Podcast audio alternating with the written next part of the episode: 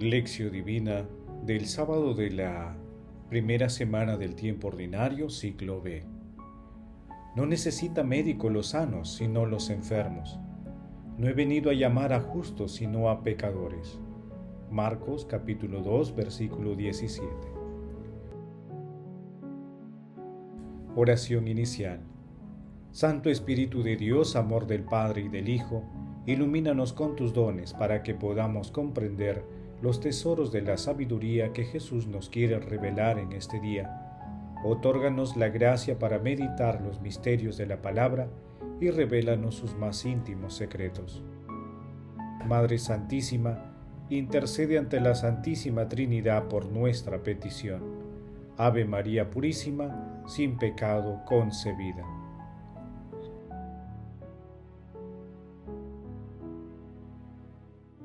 Paso 1 Lectura. Lectura del Santo Evangelio según San Marcos capítulo 2 versículos del 13 al 17. En aquel tiempo, al pasar Jesús salió de nuevo a la orilla del mar. Toda la gente acudía a él y les enseñaba. Al pasar vio a Leví, hijo de Alfeo, sentado junto a la mesa de recaudación de impuestos, y le dijo, Sígueme. Él se levantó y lo siguió. Y sucedió que estando Jesús a la mesa en casa de Leví, muchos publicanos y pecadores se sentaron con él y sus discípulos, pues eran numerosos los que le seguían. Algunos escribas de los fariseos, al ver que comía con publicanos y pecadores, dijeron a sus discípulos, ¿Por qué come con publicanos y pecadores?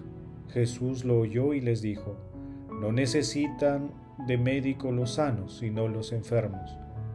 No he venido a llamar a justos, sino a los pecadores. Palabra del Señor, gloria a ti, Señor Jesús. El pasaje evangélico de hoy denominado Jesús llama a Leví y comparte la mesa con pecadores se ubica también en el capítulo 5 de Lucas, versículos del 27 al 32, y en el capítulo 9 de Mateo, versículos del 9 al 13. Se encuentra luego del texto de la sanación del paralítico que meditamos ayer, en que los escribas censuraban a Jesús por perdonar los pecados. Hoy lo censuran porque come con pecadores. Leví, llamado Mateo, fue el destinatario del llamado misericordioso de Jesús que movilizó toda su vocación escondida para el seguimiento radical. Leví dio un gran salto, pasó de ser recaudador de impuestos al servicio de Roma, a ser un apóstol de Jesús, el quinto. En aquella época, los recaudadores de impuestos o publicanos eran considerados traidores a la patria, y por la ley eran pecadores e impuros. Por ello la conversión de Leví es sorprendente. Al llamar a Leví, Jesús rompe las barreras de la ley y hace realidad la universalidad del Evangelio. Luego de su gran decisión, Leví invitó a Jesús a su casa, donde organizó una comida con publicanos y pecadores. A los judíos les estaba prohibido relacionarse, y menos sentarse a la mesa con publicanos y pecadores, pero Jesús confraterniza con ellos, convirtiendo dicha cena en un banquete celestial, ya que tuvo la ocasión de alimentar espiritualmente a los asistentes y prodigar la misericordia de Dios. La única condición para participar en ese banquete es que el ser humano se reconozca pecador, desee convertirse y abandone el pecado.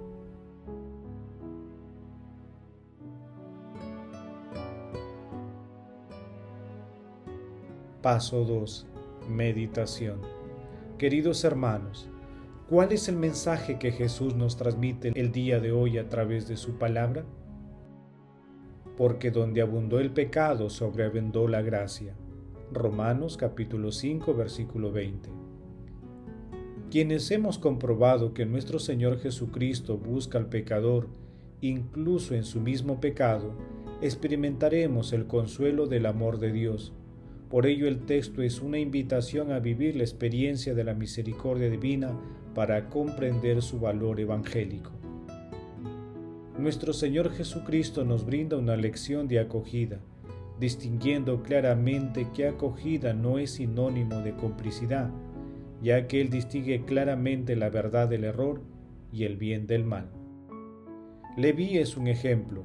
Sigue a Jesús inmediatamente, lo deja todo, lo cual es una expresión de su vocación radical. Jesús lo libera de la esclavitud del dinero, lo rehabilita y lo transporta a la libertad del seguimiento. Leví rompe con su pasado y se compromete a una vida nueva al lado de nuestro Señor Jesucristo. Hermanos, el llamado de nuestro Señor Jesucristo es universal y radical, no excluye a nadie. La vocación para seguir a Jesús es una forma divina de salvación del alma. Y el que es llamado es perdonado y está dispuesto a seguir al Señor.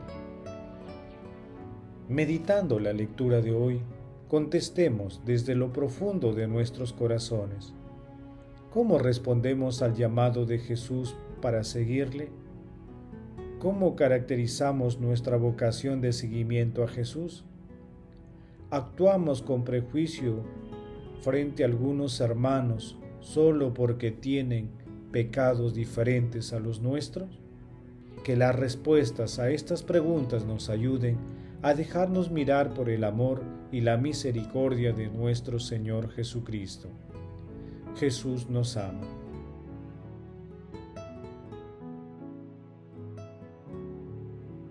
Paso 3. Oración. Oh Dios Padre bueno, que nos enviaste a tu Hijo amado para liberarnos de la esclavitud del pecado, haz que sostenidos por la fe de nuestros hermanos permanezcamos con fe bajo tu mirada misericordiosa. Amado Jesús, tú que devuelves la armonía al orden y la comunión espiritual entre los hombres, restituye la imagen divina de la humanidad que es ensuciada por el pecado. Espíritu Santo, concédenos los dones y los recursos para ayudar a nuestros hermanos que están alejados de Jesús a acercarse al océano infinito de la misericordia de Dios.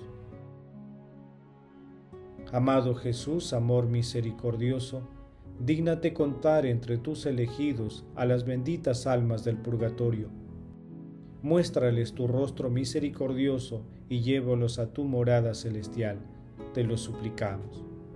Madre Santísima, Madre de la Divina Gracia, intercede ante la Santísima Trinidad por nuestras peticiones. Amén.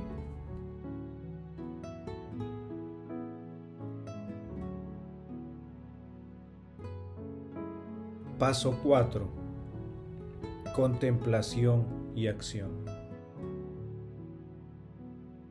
No necesitan médico los sanos sino los enfermos.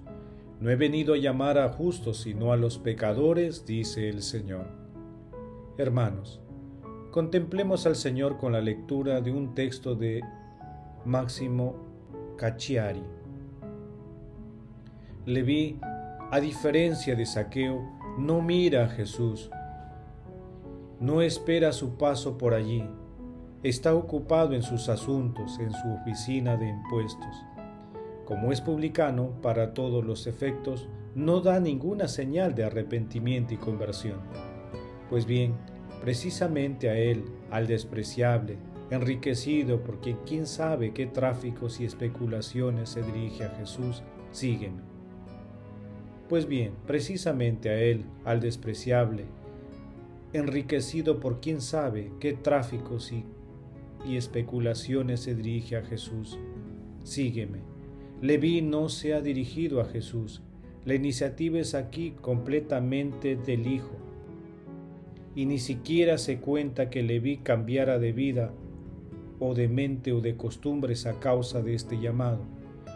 Solo está escrito que hospedó a Jesús en su rica casa, con sus amigos y publicanos y pecadores un escándalo inaudito para los fariseos y los escribas, pero también escándalo para los cristianos que vieron signos después.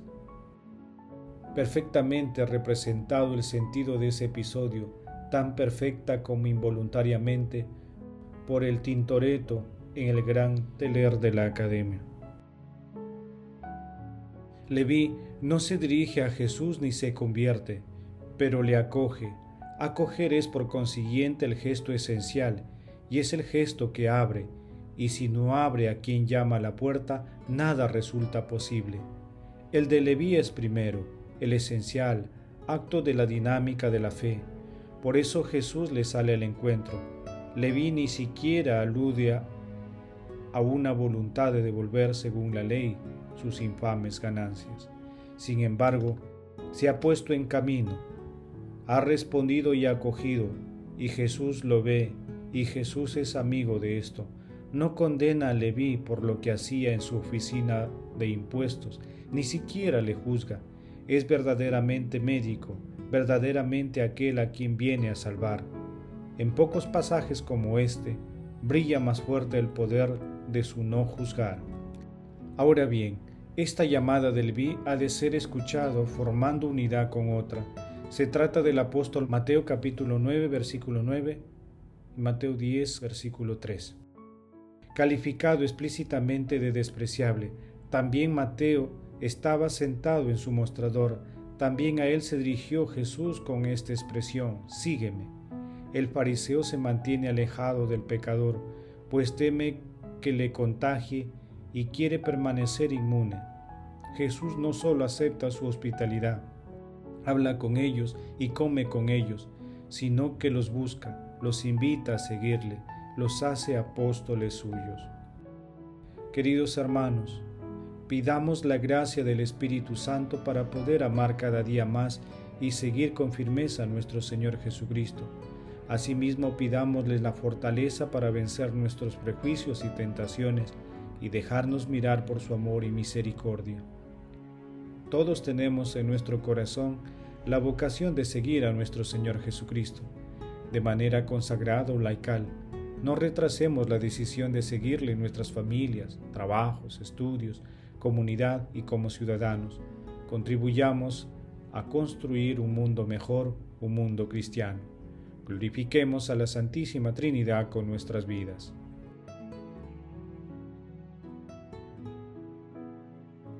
Oración final. Gracias Señor Jesús por tu palabra de vida eterna, que el Espíritu Santo nos ilumine para que tu palabra penetre a lo más profundo de nuestras almas y se convierta en acción.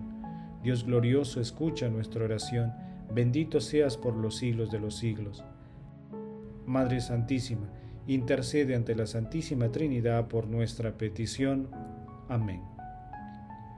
El Señor esté con ustedes y con tu espíritu. La bendición de Dios Todopoderoso, Padre, Hijo y Espíritu Santo, descienda sobre ustedes y los acompañe siempre. Amén. Bendigamos al Señor, demos gracias a Dios.